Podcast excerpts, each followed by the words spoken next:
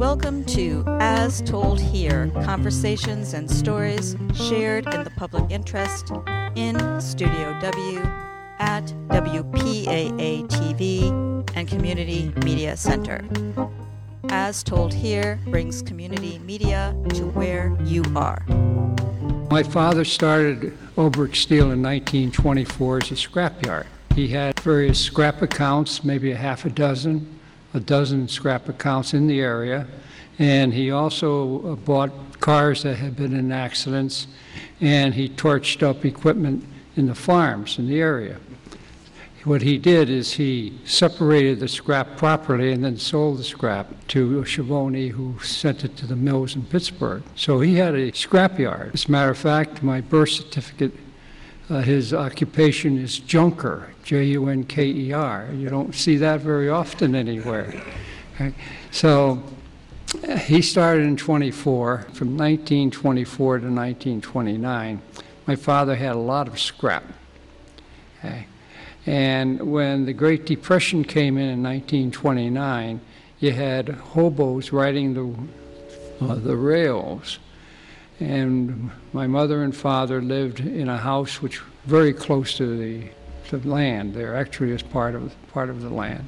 And my mother grew vegetables and had chicken coop and so forth. So it became known by the hobos as a place to stop and get a meal, but you would have to work for the meal and working would be uh, building the building. Okay? And my Uncle Jaime was the person who was in charge. He was a, a mason and a builder, and um, some of the hobos, you know, told other hobos. So my father had a, a, a ready source of supply, and um, my mother loved feeding them, and it worked out very well got married in 1929. I came along in 1930. And by that time, he was also making knives, forks, and spoons. So when I was in the eighth grade, I was making knives, forks, and spoons. Uh, as a matter of fact, with present PN8, Steve Bardick owned that building, mm-hmm. and on the second floor, we would get red handles put them in a, a pot of steaming water. The plastic red handles would swell, and then we would tap the handle onto the tang of the fork or knife. And it was called diner quality, which meant it was a low quality mm-hmm. knife, fork, and spoon. So he paid me 15 cents an hour.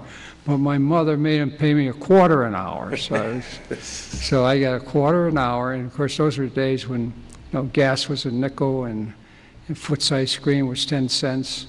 From there, uh, I went to high school, and in high school, my father had the Army contract for the Army mess kit knife. Okay. And so in 19, I was 13, 14, 15 years old, I was making the Army mess kit knife. And at the time, I also learned how to operate a rolling mill and a slitter and a cut to length line, which he had recently installed. From there, I went to um, uh, prep school, Deerfield Academy, and then Brown University, and then the U.S. Army for three years. So I've only had three jobs in my whole life. One, I've been a student. Secondly, I've been a corporal in the U.S. Army. And third, I've worked for Ulbrich. And I enjoyed every minute of all three of them. I still do enjoy the job that I have now. I uh, joined the Army. I was in during the Korean War, but I never got outside the uh, continent of the United States. I went to basic training and then advanced basic training. And then I went to school to be a counterintelligence corps person. And what I did was I uh, gave background checks on people who were going to be exposed to confidential, secret, or top secret information. They had to fill out a form when they were born, where they go to school, who were their neighbors, credit references, character references, and then I would go and check them. I wore civilian clothes, and essentially I was a background investigator, and my uh, area of uh, responsibility was the state of New Hampshire and York County, Maine. I'm sure I'm the only person who the Army sent to, to um, New Hampshire. Korea was fighting South Korea, and a North Korean pilot stole a MiG jet and, and uh, flew it to South Korea.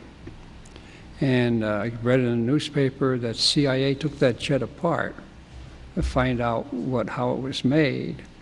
And part of the material that was made is what we would call 177 pH, precipitation hardening alloy.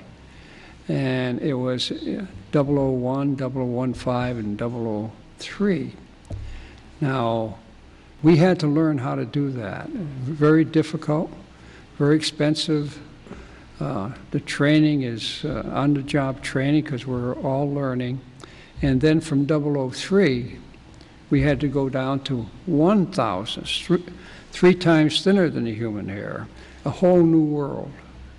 And the Department of Defense wanted to find out how many uh, companies in the United States could produce this thin gauge.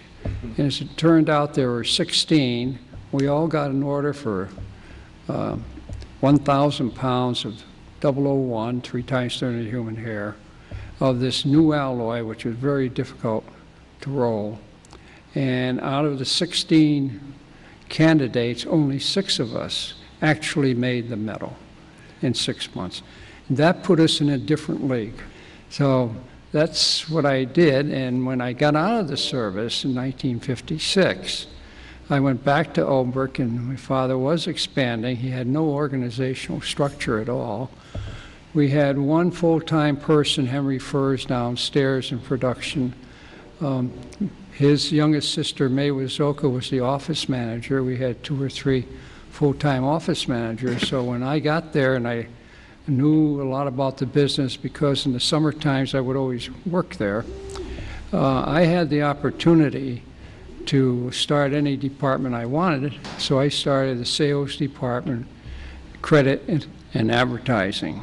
Okay, so I had the opportunity which most people don't have, and um, over the course of time, I've held every position in the company except treasurer. He didn't, he didn't trust me with the checkbook. And uh, accounting. Okay.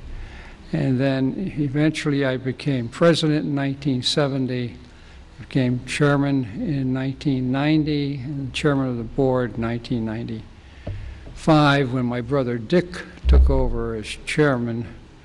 And so I became chairman emeritus. Then, regrettably, he passed away, so I went back to uh, my job as chairman. So that's a, a quick synopsis of my history with Ulbrich. Thanks to our local producers and Team Hercules for production support. As told here, conversations and stories shared in the public interest in Studio W at WPAA TV and Community Media Center. As told here brings community media to where you are.